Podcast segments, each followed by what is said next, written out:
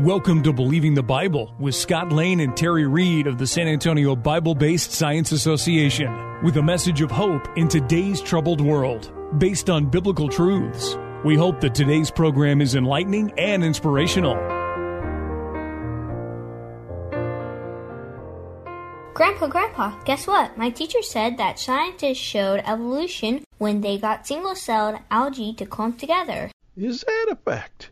Did you ask your teacher how she knows? Oh, Grandpa, the scientists showed how it happened, so it's gotta be right. Evolutionary scientists once showed the medical world that the human thymus gland was not only useless, but actually harmful, and even used radiation on babies because of it. But that was very wrong. But what's never been shown to be wrong is the Bible, God's Word. Now, about those algae. How did they show evolution? Well, they put some algae in a test tube and added a predator protozoan that attacked the algae. Then the algae started sticking together to make themselves too big for the protozoan to eat. Did the algae change into some other kind of critter?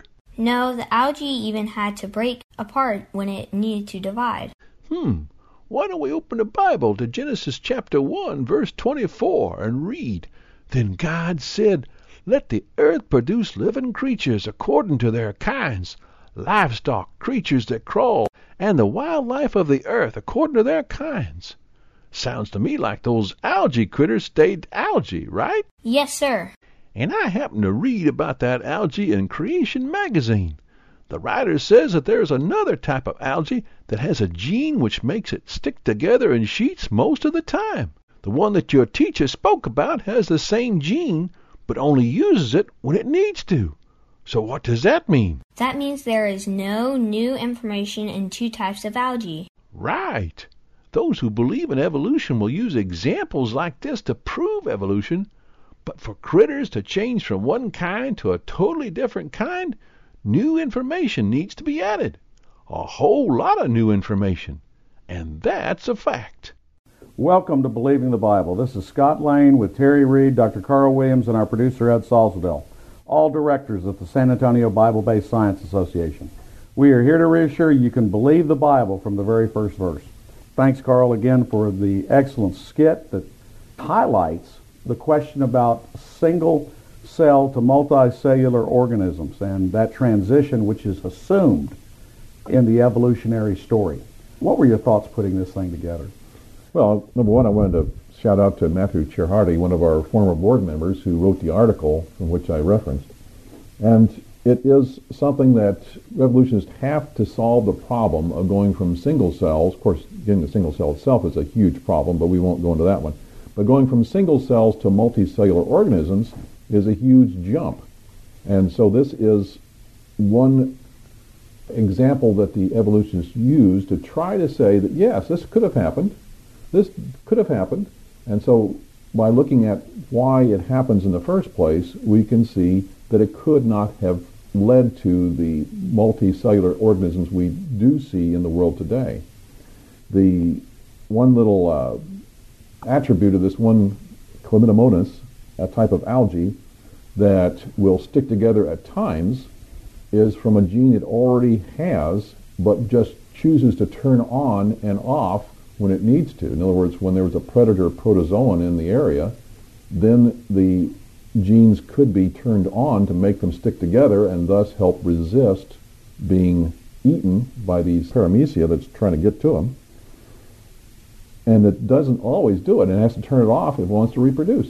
So it is definitely not any evidence for evolution. It definitely does not lead to multicellular organisms to evolve. Now, this response by the algae to clump together is what we call an epigenetic response. What is that? Well, there's a term called junk DNA we heard years ago from the Genome Project that looked to try to find the DNA that coded for all the different genes in an organism.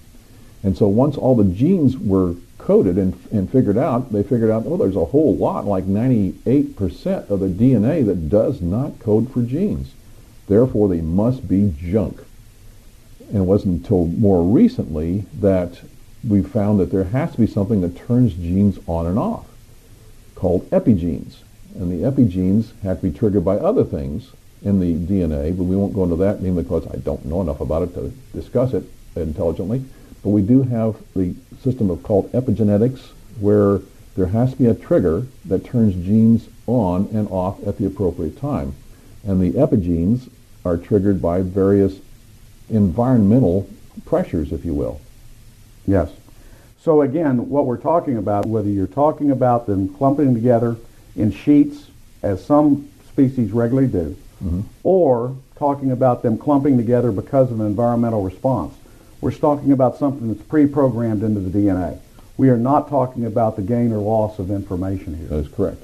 And of course, evolution needs that gain of loss of information, needs the changing of things. So while people would grab onto this and say, well, this clumping shows how we went from single cells to multicellular organisms, it really is not a good example of that at all. Terry, you were going to ask Carl a question. Are tissues, skin tissue, muscle tissue, bone tissue, are they merely a bunch of different cells that are stuck together, or is there more going on than that? Well, actually, if you talked about the skin and the bones and so forth, in medicine we call them organs. Mm-hmm. An organ is not simply one type of tissue, but multiple tissues that are work to produce one type of function. The skin, for instance, the dermis, is one organ that does a multitude of, of functions, including protection of the internal parts of the body, providing the channels for nerves to go to the skin so we can feel things, in other words, sensation.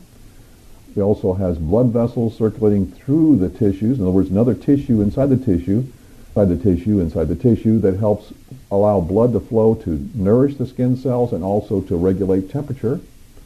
So there's multiple different tissues within tissues within tissues. So there's no one tissue that just could have come up by itself and been self-sufficient. You are listening to Believing the Bible. This is Scott Lane with Terry Reed and Dr. Carl Williams. If you would like to learn more, go to sabsa.org. That is S-A-B-B-S-A.org. Today we're talking about the quandary of single layer to multicellular organisms. And one of the things we were looking at was algae in terms of how it will clump and then unclump. But this really doesn't answer the question of how you got to multicellular organisms. Another example of this, the simplest form of multicellular organism that we find as an example in the world today, is something called Trichoplax adhaerens. This was first found in 1883 in aquariums.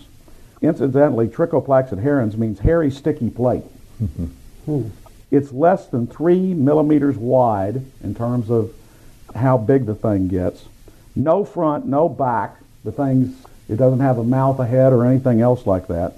Less than 25 micrometers thick, less than a sheet of paper.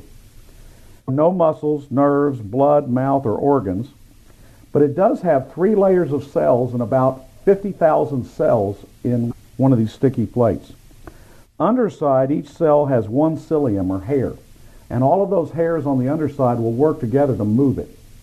Hmm to eat, it settles over debris and then takes cells from the bottom layer and creates a pocket and then exudes chemicals which help to digest what it's going to take in. The upper layer has tiny dark spheres outside the cells. These contain venom like snakes as protection. It'll actually uh, repel or paralyze a predator like a snail on the upper layer.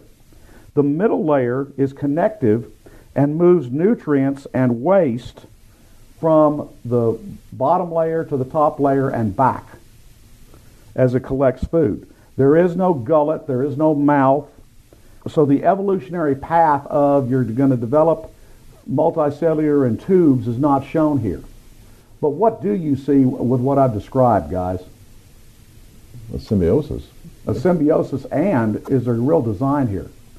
There's a motative ability, there's a connective ability, there's the ability to take in nutrients as a coordinated group, mm-hmm. there's a protection system. Is this a simple multicellular system or does it show design? It's incredibly complex. Incredibly complex. It could not have happened spontaneously. Okay. What are y'all's background thoughts about this thing? going from a single cell to a multi-cell organism? Well, it, it is an incredible leap of faith. Of course, like I said, the, the biggest leap of faith is to, to have the faith that non-living material could become a single cell in the first place, because each cell is a tremendous body of complexity in and of itself. And then to think that you could get cells to group together in some sort of viable method. In other words, they have to be able to, from the beginning of sticking together, be able to, to fend for each other, in other words, to protect each other, and to feed each other, and to move around with each other, and to communicate with each other in such a way to reproduce. One of the things I didn't mention about the Trichoplax adhaerens, which is supposedly the simplest multicellular organism we know of, is that it is thought, because we don't know this, that the middle layer acts as some kind of nerve net, much like the uh, nerve nets we find on jellyfish and comb jellies, directing, because how does the cilia know which way to move it or anything else? So that is supposed, but they don't know that. But one thing we do know about the thing is it's connected, every one of these 50,000 cells are connected and scaffolded by desmosomes. And if you don't know what a desmosome is, they are the connectors that hold cells together. In humans, we have laminins. And laminins are uh, the scaffolding which uh, basically make sure that we stand up and don't just fall into a puddle of jelly. Again, is there amazing complexity here?